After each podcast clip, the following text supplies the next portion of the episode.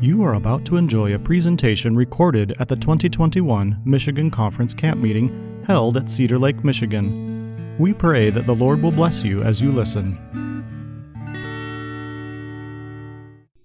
Father in heaven, we thank you for bringing us safely together again this afternoon. And we thank you for the blessings we've received in the fellowship with one another and the studies we've had in other seminars and the messages we have heard, the spiritual feast that we have truly been enjoying. And we thank you for your presence in this place. Once more, we ask that you will be with us to guide us into all truth, into and to help us with some of the more practical aspects, such as dealing with money and debt today. So teach us, we pray, in Jesus' name. Amen.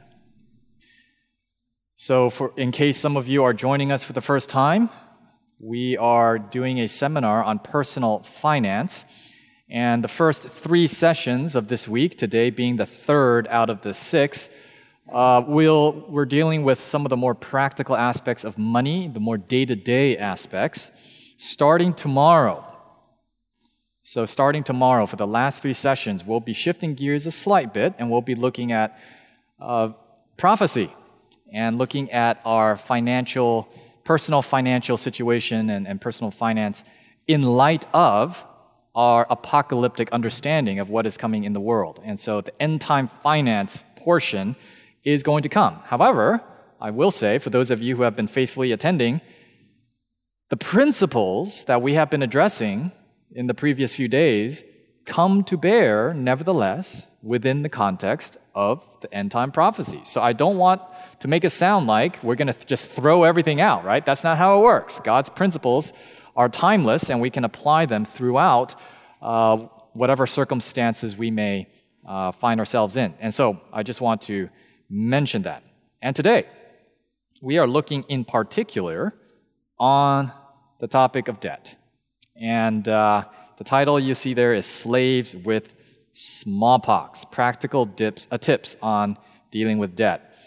And uh, savingthecrumbs.com, I've mentioned it before. It's the website where my wife and I have written about this.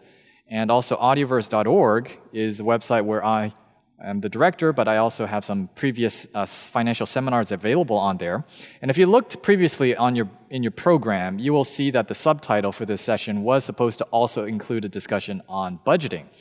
And in the course of preparing, I realized I'm not going to be able to do it justice to do both topics in one. And so I cut out the budgeting part. I'm sorry, I know, that must really disappoint you. Uh, but on Audioverse, we, I have a message entitled Counting the Cost. It's from a GYC convention some years ago, Counting the Cost. And that is one entire hour long session going through how to do a budget. And uh, I'll just tell you now the way I pers- approach budgets, it's not handcuffs telling us what we can't do but it's a plan to help us accomplish what we want to do. All right? That's really a mental shift in budgeting. And it's not about what we can't buy, it's about what we can save to what we can achieve. And so, counting the cost, you can look that up. And I have the slides available on there as well. You can see the tables and, and the process of how I recommend budgeting. But today, our topic is debt. And I want to harken back to our first day together where we had our quiz, and one of our quiz questions was this question Is being in debt a sin? Okay, so let's pick it back up right here, our discussion on debt. Is it a sin to be in debt? Publishing Ministry, page 209. This is what Sister White writes. I now write to ask you if you will let me have the use of $2,000 to help me in bringing out books that the people need. If I should fall in the conflict before the Lord's appearing, my sons would carry forward the work of circulating my books according to my plans. When the expense of issuing my books is lessened, the sales will soon pay up all my debts. We looked at this in our first session, but to just recap, Sister White is not our example, Jesus is our example. But nevertheless, I find it difficult to believe that Sister White would so almost nonchalantly ask to borrow money if being in debt was on the level of moral crimes as a sin. Uh, it doesn't seem to be that way. And uh, we're going to come back to this statement to try to glean out some of the principles of, of why this was acceptable. But that's one side. So it's not sin necessarily to be in debt. However, the Bible and elsewhere in the Spirit of Prophecy, there are some other statements. It says the borrower is servant, or better translated as slave to the lender. This is Proverbs 22 7. And I think this stands to reason. If we owe uh, money to someone, then we are attached to them. We are obligated to them. We really have not the freedom to do whatever we want. They have a claim on us. And so Adventist Home also says this, 393, page 393, be determined never to incur another debt. Deny yourself a thousand things rather than run in debt. This has been the curse of your life, getting into debt. Avoid it as you would the smallpox. And uh, I like to tell the joke that it's COVID 19 and now nowadays. Avoid it like you would COVID 19. So, is it a sin to be a slave? No. Joseph was a slave. The children of Israel were slaves for hundreds of years. It's not a sin to be a slave, but should we aspire to be a slave? no.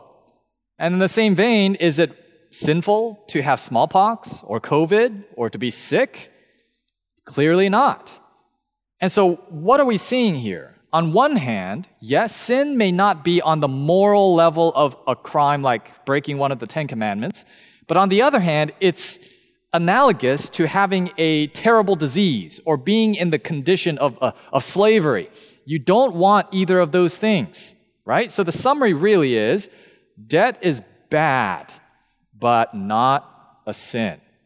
It is something like sickness. You want to avoid it. It's something like the condition of being a slave. You want to avoid it, right?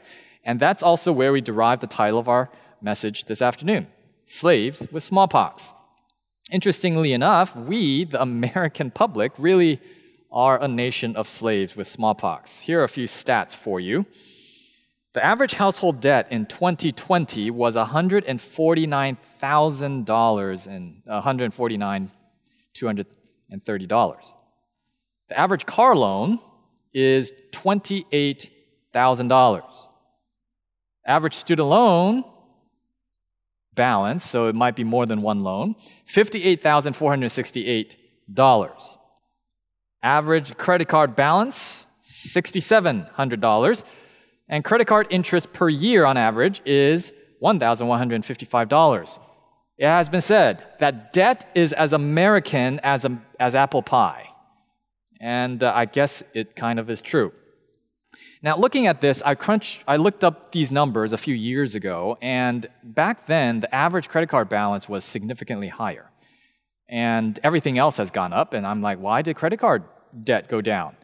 And I looked it up, and apparently, the stimulus money that came through the COVID relief bills was good for something because people actually did pay down their credit card balance. So there was some there is some sliver of good news in these numbers because Otherwise, the credit card balances were uh, significantly higher in previous years.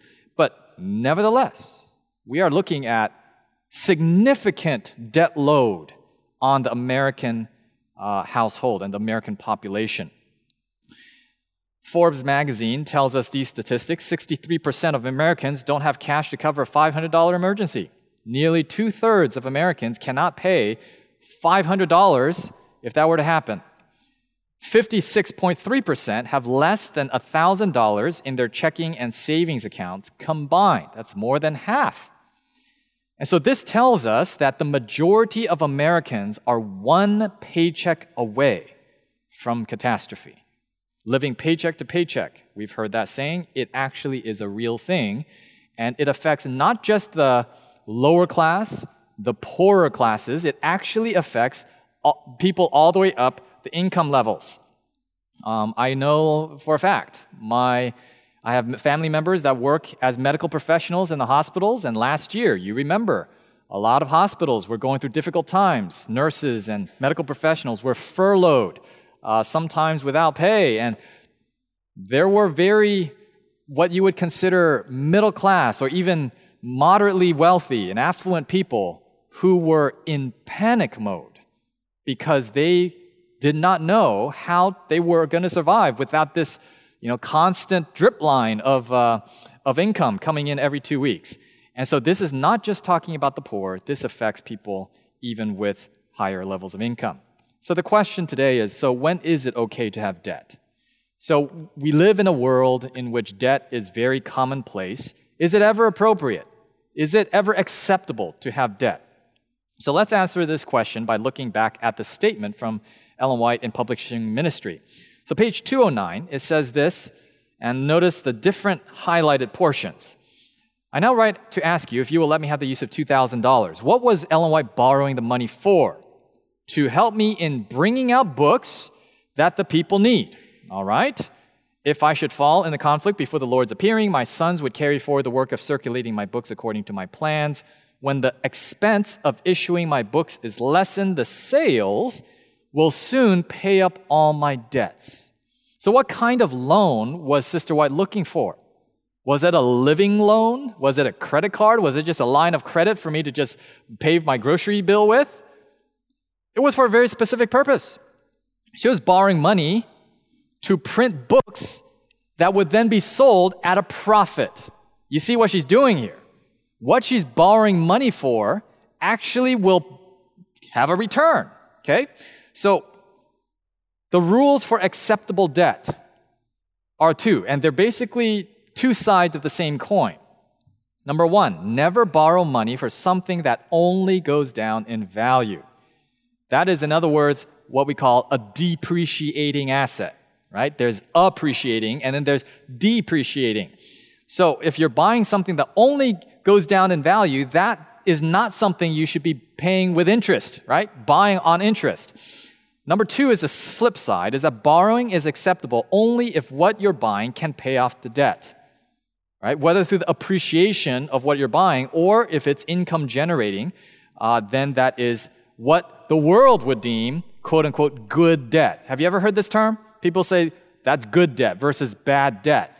Now, having said what we've said and seen what is said in the Bible about, you know, the borrower is slave to the lender and smallpox and all of that, it's difficult for me to call any debt good debt. I like to just refer to it as acceptable debt.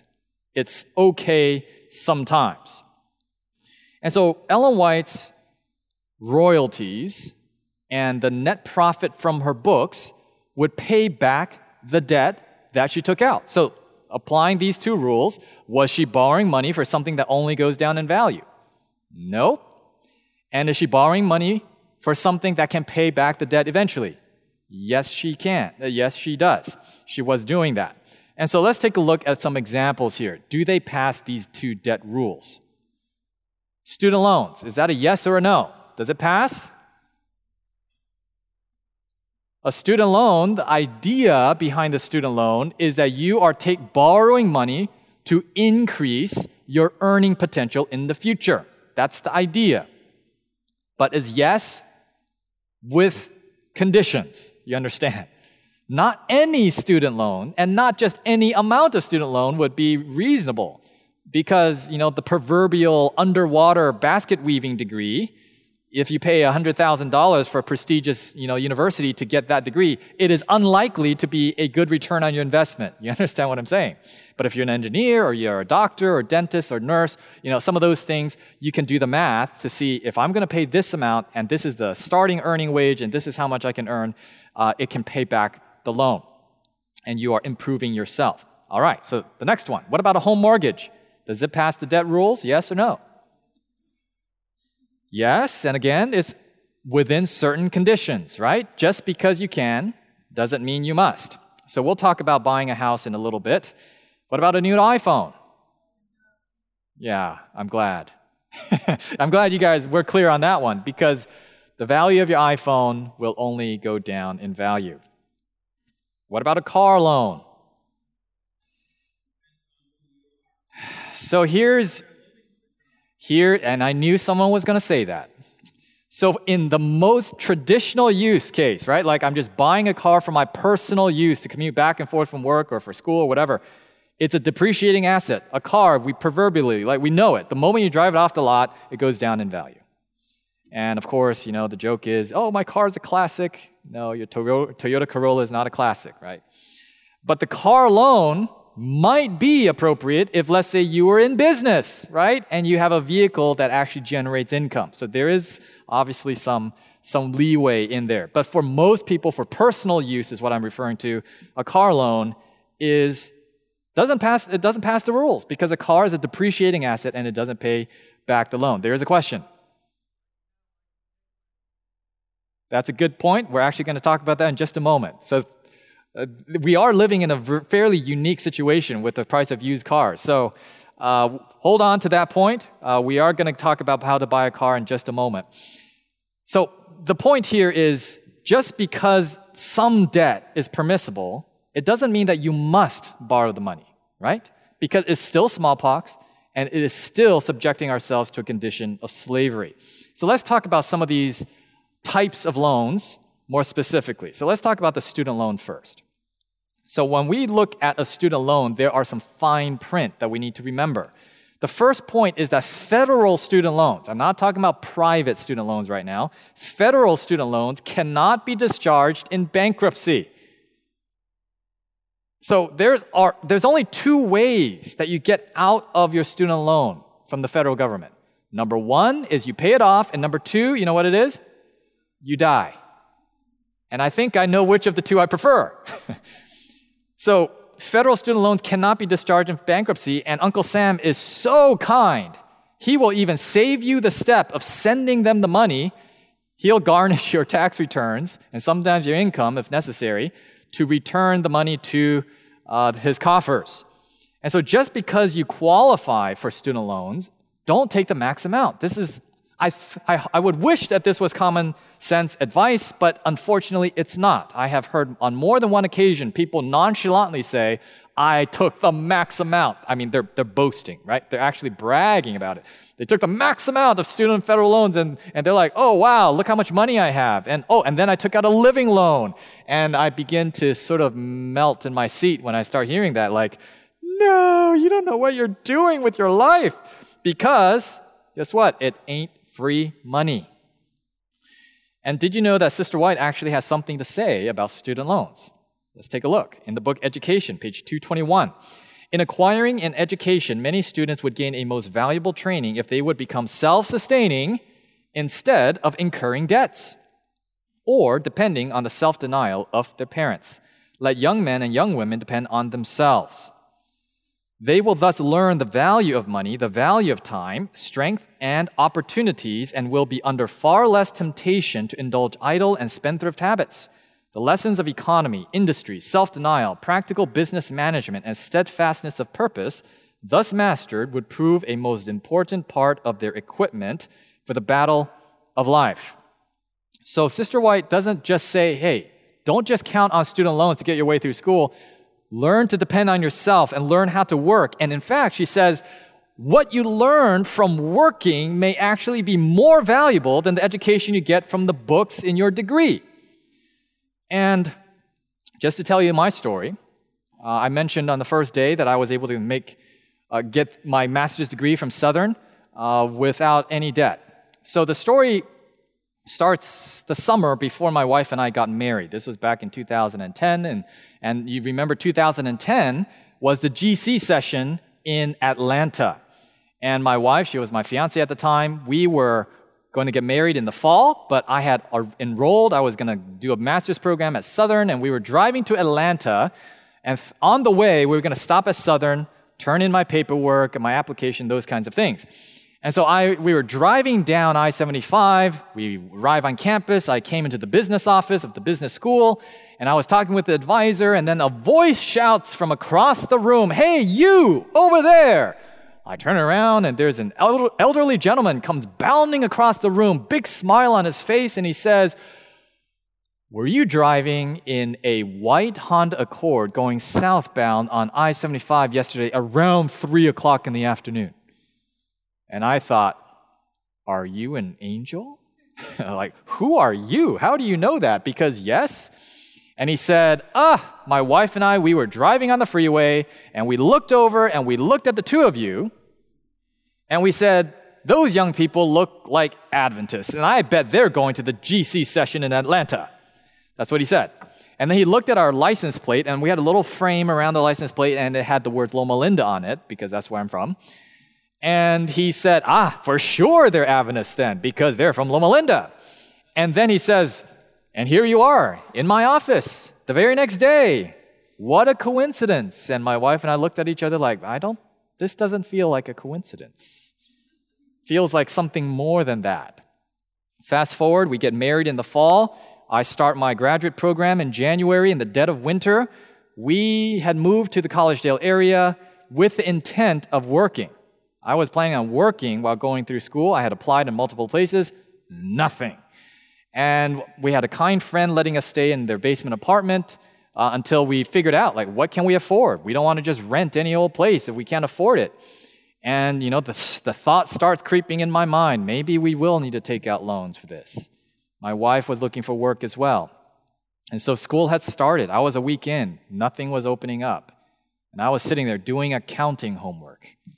Nothing worse than doing accounting homework while wondering where we are going to find money to pay for this degree. And so I was there and I get an email from guess who? The gentleman that I saw in that office that day, six months or so earlier. And you know who he was? He was the dean of the School of Business. His email was one line Have you found a job? I responded to him so fast, there was smoke coming out of my keyboards. And he said, Okay, come see me in my office right now. So I said, Great, what an excuse not to do my homework. The dean needs to see me. So I drove over back to campus, and long story short, there was a brand new graduate school, a graduate assistantship opening up, working for him, specifically under him, and I was the first person that came to mind. Why do you think I was the first person that came to mind? Hmm, perhaps there was a divine appointment some months before in the summer on I 75 headed south toward Atlanta. The angels of God were putting a thought in this man's mind. And so, yesterday, at the conclusion of our talk, I mentioned we might be struggling, but bring our loaves and fishes to Jesus. Well, that's what I did. I said, Lord Jesus, I am willing to work. I'm willing to be a greeter at Walmart. I'm willing to scrub toilets. I don't want to go into debt. I'm willing to do what it takes. And so he opened the opportunity. There were some costs involved.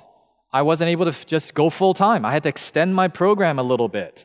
And uh, this may not always be feasible in all circumstances, but within my context, instead of taking one year, it took me two years. I didn't have any vacation. All of the breaks, I was working. And I had to work you know, on the shoulders even of the summer and winter breaks. And I had to spend a lot of time on campus when I could have been home with my wife. And there are these types of things that when I look at the situation, I say, Praise the Lord. I was willing to give him the meager uh, loaves and fishes that I had, and he returned to me a graduate education with no debt. And my story is certainly going to be unique. Your story is probably going to be unique, but the point of the matter is if we take God at His word, there are important equipment that God can give us if we choose to rely on ourselves. So, hope that was a little inspirational for some of the young people out there, or maybe parents and grandparents. You can pass that on for the, the young people. You don't always have to go for the student loan first, right? That doesn't have to be the first option. All right, let's talk about buying a car now, okay?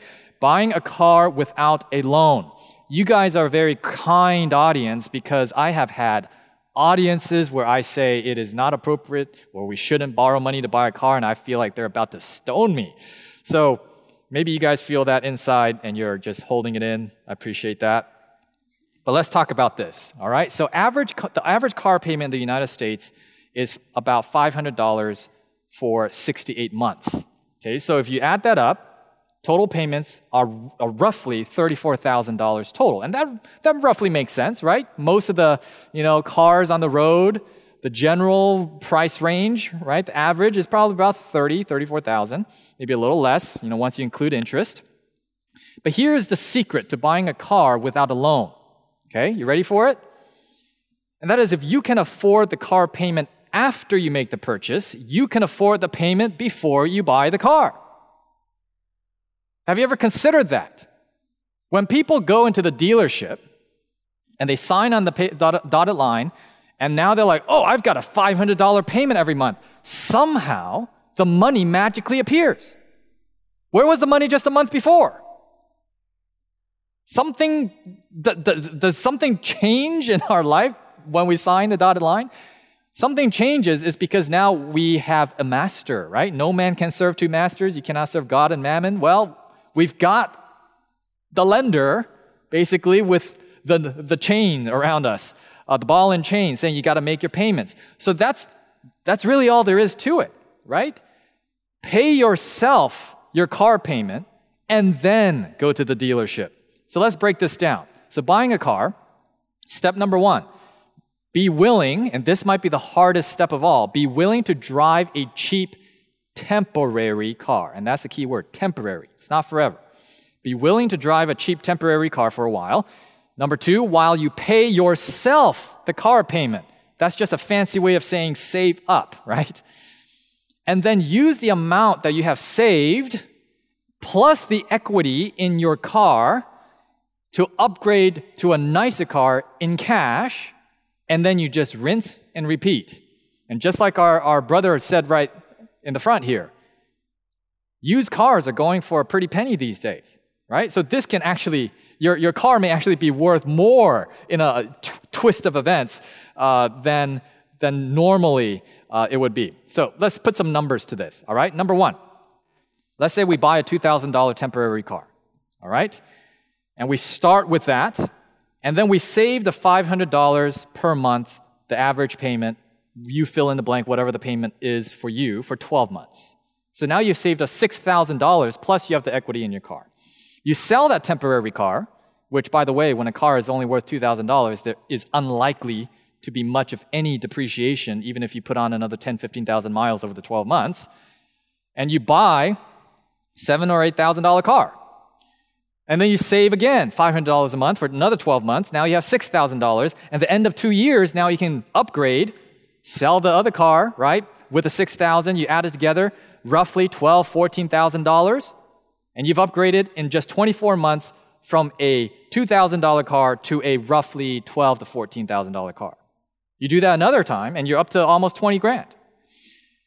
And you can imagine, you can just continue doing this and you're continuously getting a nicer car each year without ever going into debt. Or the other way to do it, you just buy your $2,000 temporary car, you drive it for 68 months while you save up the $500,000, and then if you take your $34,000, you have enough cash then to buy an entire fleet of vehicles. Not that I would recommend you do that, but that's just to make a point. If you've driven a $2,000 car for five years you're probably going to be fine driving another used car because your tastes have changed, right? But if you do want to go out and buy a brand new, you know, $30,000 car or whatever, you have the cash to do it then. You never borrowed money for it. And so buying a car is like buying a depreciating asset, or it is a depreciating asset. Purchase it as you would a tool that would never increase in value. So I, I never recommend people to borrow money to buy a car. All right, so what about if we already have debt? How do we pay it off? So, a couple points here. We need to own the debt. Don't make excuses and don't play the victim because that just slows us down. If we're just busy, you know, pointing fingers and making excuses, we're not making progress on getting out of debt. And there is no alternative to making big payments. Sometimes you might be able to negotiate. You might get, you know, less than a dollar, right, per dollar that you owe that you have to pay back, but it, it rarely eliminates the debt. That's debt forgiveness, and that's a rare thing. Now, make debt payoff the number one priority in your short term savings plan, and then squeeze every dime out of your monthly spending plan or your budget to go towards your debt. And don't worry about other investments until your debt is paid off. This is a common misconception. People often ask me, I have debt. Can you recommend an investment that I put my money in that can you know, explode in value that then can help me bury my debt quicker? that's a very dangerous way of thinking because it doesn't take into account risk, right? Because if you're looking for a high rate of return in your investments, it always comes with risk. And the cost, or rather the, the investment actually go down in value over time, and then you're up a creek without a paddle. You've got your debt over here, and you've got your investments that have lost value over here. Now, there is one mild exception, and that is if you have a home mortgage with a fixed rate, low interest rate, then sometimes it is appropriate to invest in other things even while you have a home mortgage, especially right now with interest rates as low as they are. And so, uh, the last point here, we want to use the debt snowball method to pay off your debt. So, what is the debt snowball? Okay, let's take a look at it. When we take uh, a debt snowball, is we list our debts from smallest to largest by balance. Okay, the smallest amount owed to the largest amount owed, and we make minimum payments on all of the debts except the smallest one. And we have focus, intense effort on the smallest debt, and we pay that off first. And then you roll all of the extra into the next smallest one, and you attack them one at a time. And so let me give you an example of a debt snowball. So this person has two credit cards, a car loan, and a student loan. So $38,500 total. And if they have $1,000 a month to apply towards the debt, you notice immediately, one month, in month one, they will have paid off credit card one. And in four months, both credit cards would be done. So it would feel, even though on a, you know, when you sum up the total of the dollars owed, it's not halfway, but the way that it's listed in your list, it feels like you've made half you're halfway there, right? You've been able to scratch two things off. After one month, bam, I'm 25% done, it feels like. And then four months later, bam, it feels like I'm halfway done. And this, it, you might be thinking, well, that's just a mental game. It is. And this is called behavioral finance. And there have been research done that there are certain uh, idiosyncrasies with human instinct and human emotions that prevent us from making the most rational decisions. And so, yes, there are other methods, we'll talk about one in a minute, that you might save more, money on an absolute level. But to maintain the momentum and the, you know, the energy of being able to pay off everything, this method tends to work the best. And so a payoff in about 39 months or three and a quarter years using the debt snowball. So people frequently ask, okay, well, why don't you pay off the highest interest rate debt first? Because if you do the math, you will you will save the most money doing that way.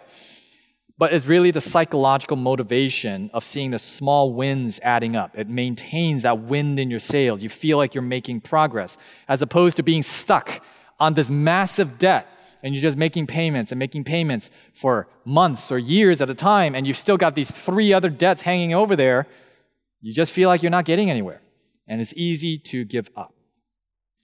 But in either, in either case, it's better to pick one or the other rather than just going and not paying it off at all, right? So that is ultimately the point. And I, I always like to tell people this paying off your debt is the best investment. If you regret being debt free, it's easy to undo it. You can always go back into debt. Not so easy getting out of debt, easy to get back in. And there's one other point I forgot to mention about investments versus paying off your debt. So let's say you have a credit card with 25% interest rate.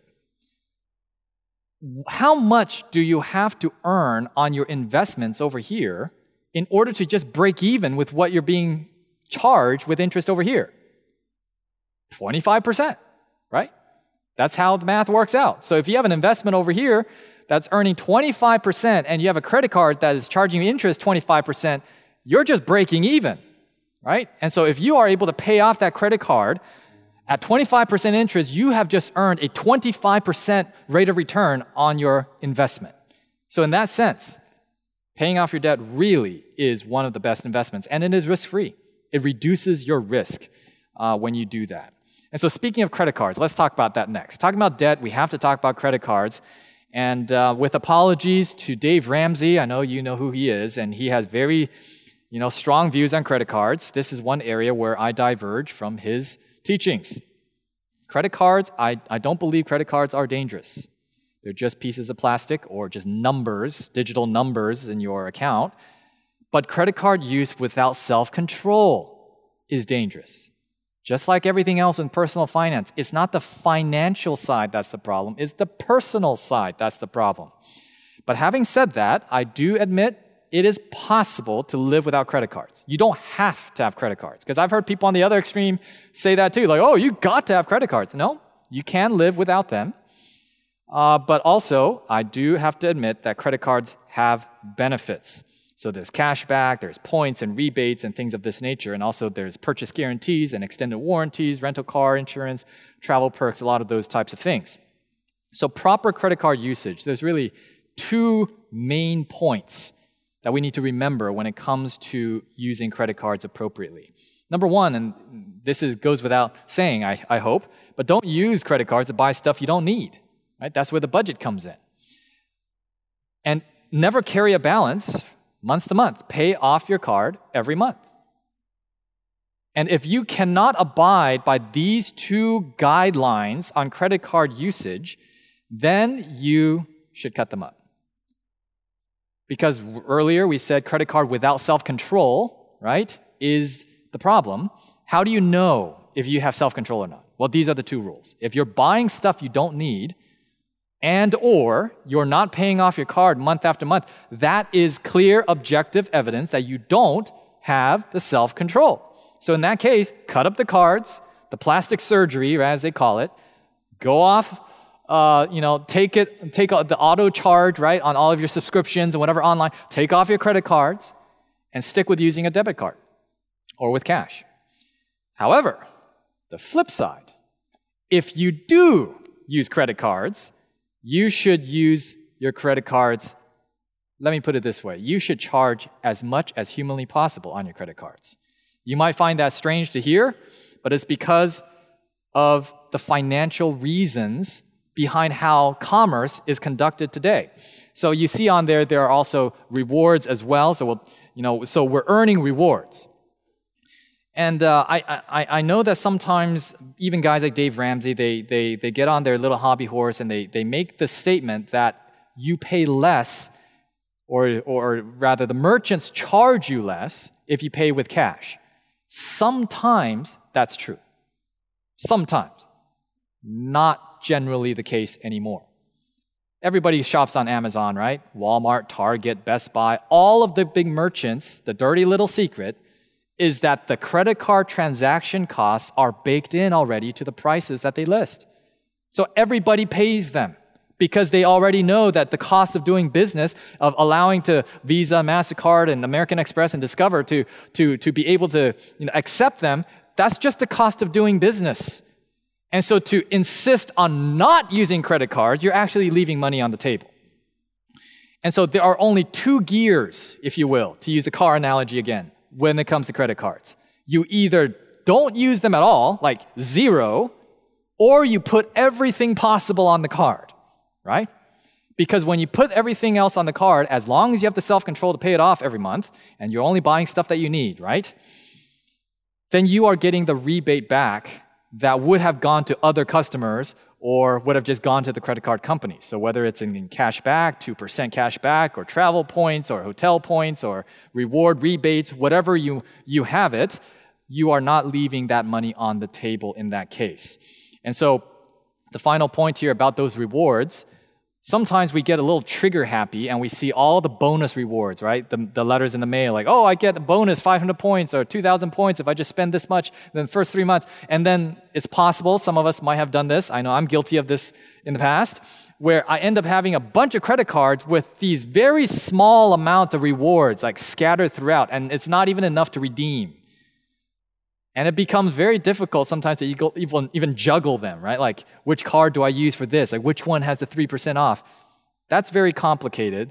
So, consolidate your points into the few cards that make the most sense for you, whether it's travel or a gas card, or maybe it's just a cashback card, right? That's going to be up to you. But I recommend consolidating the use of your cards to just one or a few cards and then use it to death and pay it off every month. Okay? I know this, might, this part might sound kind of off brand when I talk about debt, but is it clear what I'm saying? Does that make sense what I'm trying to communicate here?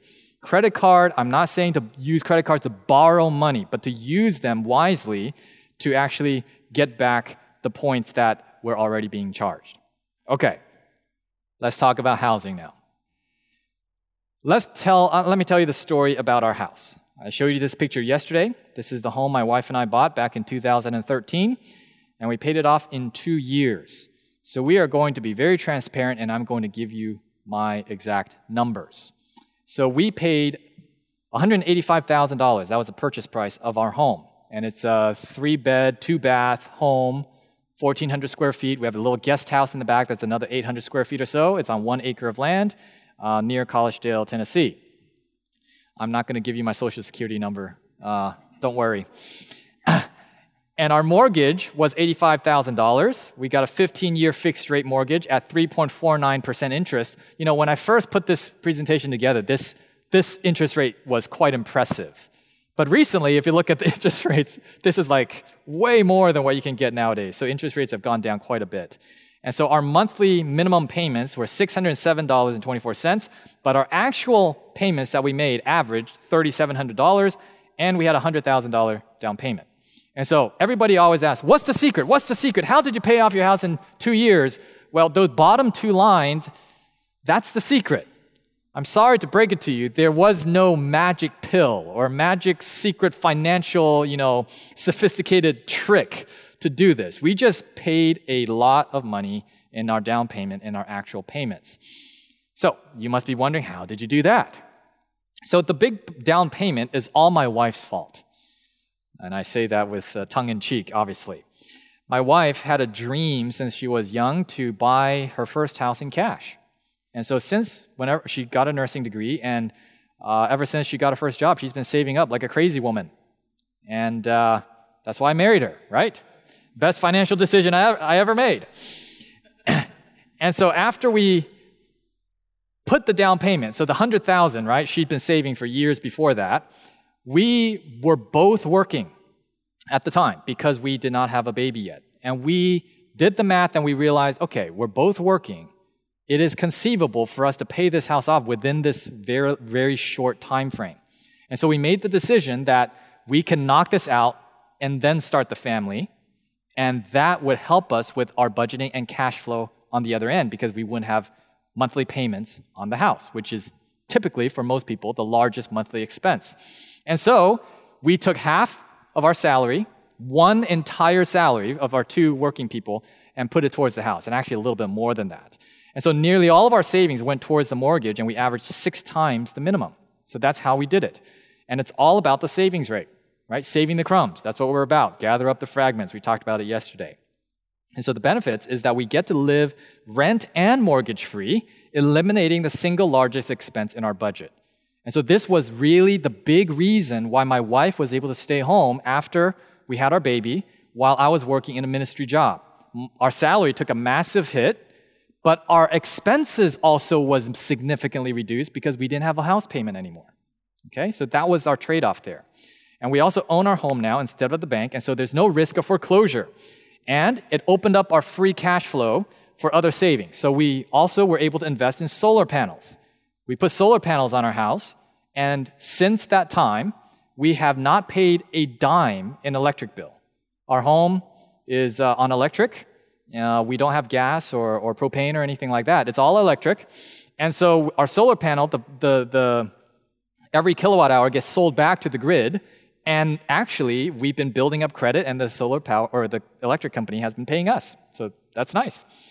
And we were able to pay off the mortgage the very same month our first child was born. And I already explained how that allowed us to uh, have one parent stay home, and it's just one less thing to stress about. And so that's how we did it, and that's how the math shook out for us. And I want to make it clear we do not prescribe this as the way for everybody to do, right? That's not what we're trying to say. But uh, there are always room for improvement, right? There's, there's ways that we can look to be more efficient with our means. And if we were not able to pay off the mortgage in such a short amount of time, it was, it's unlikely that would have, we would have gone this route. I'll be perfectly frank. We probably would have been paying off the mortgage slightly faster, but not quite that fast, while still reserving some money for other type of savings uh, along the way. And we would have still had a baby, right? And uh, those things would have still happened. But uh, the, the strategy would have been slightly different. So your story uh, may, may certainly be different. And so, what about the interest? We had a 15 year fixed rate mortgage, and the total interest, if we had just made minimum payments, would have been $24,000, $24,300. But because we paid it off in two years, we paid only $3,300 in interest, saving us $21,000 in interest. And this is actually the hidden cost of mortgages that most people just don't usually calculate because we don't feel it. Monthly payments go out, and over a 15 or even a 30 year mortgage, you never knew that you know the 21,000 or the 200,000 whatever it is amount of interest that we paid had left our wallets. It's an invisible cost that doesn't feel painful to us, but nevertheless the math is still the math. And so this and of course I'm comparing this with a 15 year mortgage. If it was a 30 year mortgage, the difference would have been even that more that much more stark. All right. But then there's the question, isn't a mortgage good for my taxes? All right, let's talk about this a little bit. First of all, your mortgage interest, only the interest can be deducted, deducted from taxes, not your full payment. Sometimes that's uh, easy to be uh, mistaken. And the deduction only applies to the people who itemize their deductions. And most people don't. And if you remember, in 2017, there was the Tax Cut and Jobs Act in which the standard deduction was about doubled. And so even fewer people now itemize their deductions. And so mortgage the mortgage interest certainly can help take the edge off. Like i'm not saying don't take the mortgage interest deduction but to buy a house and to have a mortgage merely to take the deduction is kind of you know getting it in reverse. Because it's like saving like i plan on saving by paying off uh, uh, uh or paying a dollar to uncle sam to get 25 cents back right? Uh, you save more by paying off the loan than you get back in the tax deduction and uh, my good friend Ed Reid, I, I, think many of you know him, the stewardship director, North American Division for some time. He has a saying. He says, If your accountant tell you, tells you to keep your mortgage to save on your taxes, it's time to get a new accountant. And uh, I couldn't agree with him more. And so hopefully that answers that question. And let's talk now specifically in closing about getting the dream house. Okay, so we talked about buying the car, strategy for that. Here's one strategy, not the only, but one way to consider how to get the house. So suppose our dream house is a $500 home out in the country. And we're going to talk about country living and things of that nature later in the week as well. What is the best way to purchase that house? Is it better to buy a small house first, pay it off early, or is it better to go straight for the bigger house if I can afford the payments? So this is a somewhat narrow example, but it's a common question that I have frequently asked. If I can afford the mortgage payment, shouldn't I just go for it? Like just go for the the, the biggest and, and just go straight for the one that I can afford, why go through the starter home and have a stair step method? Okay, we're going to take a look at the math. So we're going to look at the example of the bigs and the smalls, okay, two hypothetical families. They both plan to get into the $500 country home. The bigs decide to go straight to the $500, $500,000 home, and they each have a $50,000 down payment. And so the balance of the mortgage for the bigs is $450,000, and they're taking out a 30 year, 3.5% fixed rate mortgage. So their monthly payments will be a little bit above $2,000 a month. So after the first decade, they would have made $242,484 in monthly payments. Okay, this does not include their down payment. The smalls, on the other hand, they decide to buy a small home first, pay it off early, and then move up to the big house in the country. So they buy a $250,000 home. They also have a $50,000 down payment, but their mortgage is $200,000. They have a 10 year mortgage, 3.5% interest, and their monthly payments are a little under $2,000 they're pretty close, right? But more or less in the same range. And over 10 years, they have paid in monthly payments $237,326. Okay, that's the first decade, okay? That's where they started. But the smalls, notice, they got a 10 year mortgage, which means at the end of the first 10 years, they've paid off their house. Second decade, the bigs are continuing on their journey 30 year mortgage, 3.5% interest rate. They're still paying their $2,021 per month. So another 10 years go by and they have made another $242,484 in monthly payments. But the smalls at the start of the second decade, they now sell their other house and they move up to the $500,000 home. And their down payment now is the value of their other home, $250,000. So the balance of their uh, mortgage now is $250,000. They take out another 10 year mortgage at 3.5%. And now their monthly payments are a little bit higher $2,400, 24, 72. And in those 10 years, they pay a little shy of $300,000 in monthly payments. All right. So let's take a look at the third decade. And I will make this note here. I realize these are this is a little bit of the back of the envelope math because there is appreciation, right? There is appreciation of all the homes that are being bought and sold. It's difficult to predict what that is, and so uh, the assumption is that as the appreciation goes up on the home you're going to buy, the appreciation also is going up on the home you're selling. So, in the third decade, the third decade, the bigs are finally coming to the home stretch. Another 10 years paying the same amount, $2,021. And in total, for their $500,000 home, they would have paid $777,452. But the smalls in the third decade of this hypothetical story, they have no payments. They've already paid off their home. And so the total amount they paid for that home was 582,984,000 for a difference or savings of $193,468 compared to the bigs. And you notice how they did it. They paid off, they bought the smaller house, and then they moved up to the big house. And they were able to save money and pay it off faster. So, the summary both families ended up in their country homes. The Smalls mortgage payments was lower for the first 10 years, slightly higher for the second 10 years, and they had no payments in their third 10 years. The Smalls ended up paying off their dream home 10 years before the Bigs, and the Smalls have also saved nearly $200,000 compared to the Bigs in this example. So, what was the benefit to the Bigs? What did they get out of this? They got to enjoy the bigger home 10 years earlier at a cost of an additional mere $200,000.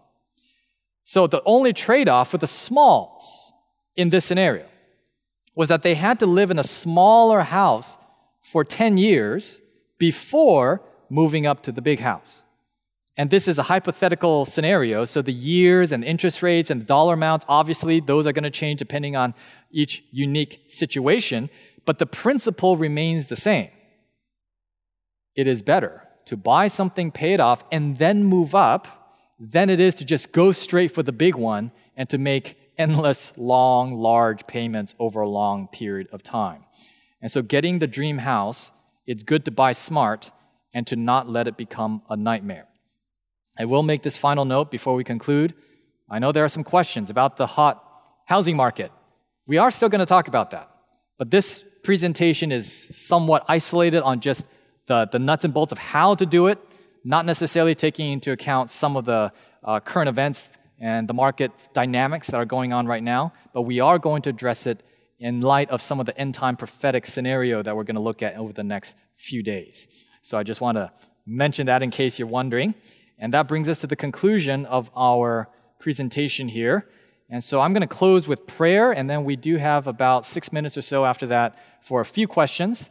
So let's bow our heads and then we can conclude our live stream as well. Father in heaven, we thank you for your presence with us as we discuss some of the more fine details of personal finance, particularly in the realm of debt management. I pray, Lord, that we will be wise stewards and to look at debt in a healthy way, to realize what it is, what it is not, when it is appropriate, when to avoid it, and if we are uh, in debt, that we will be able to manage it in a careful and wise manner. So please guide us the remainder of this day and also the remainder of this camp meeting and help us to be stewards and managers of your means for your glory. We pray in Jesus' name. Amen. To listen to more of these presentations, you may visit the audio archives at misda.org/audio 2021 or search for Michigan Conference Camp Meeting wherever you get your podcast.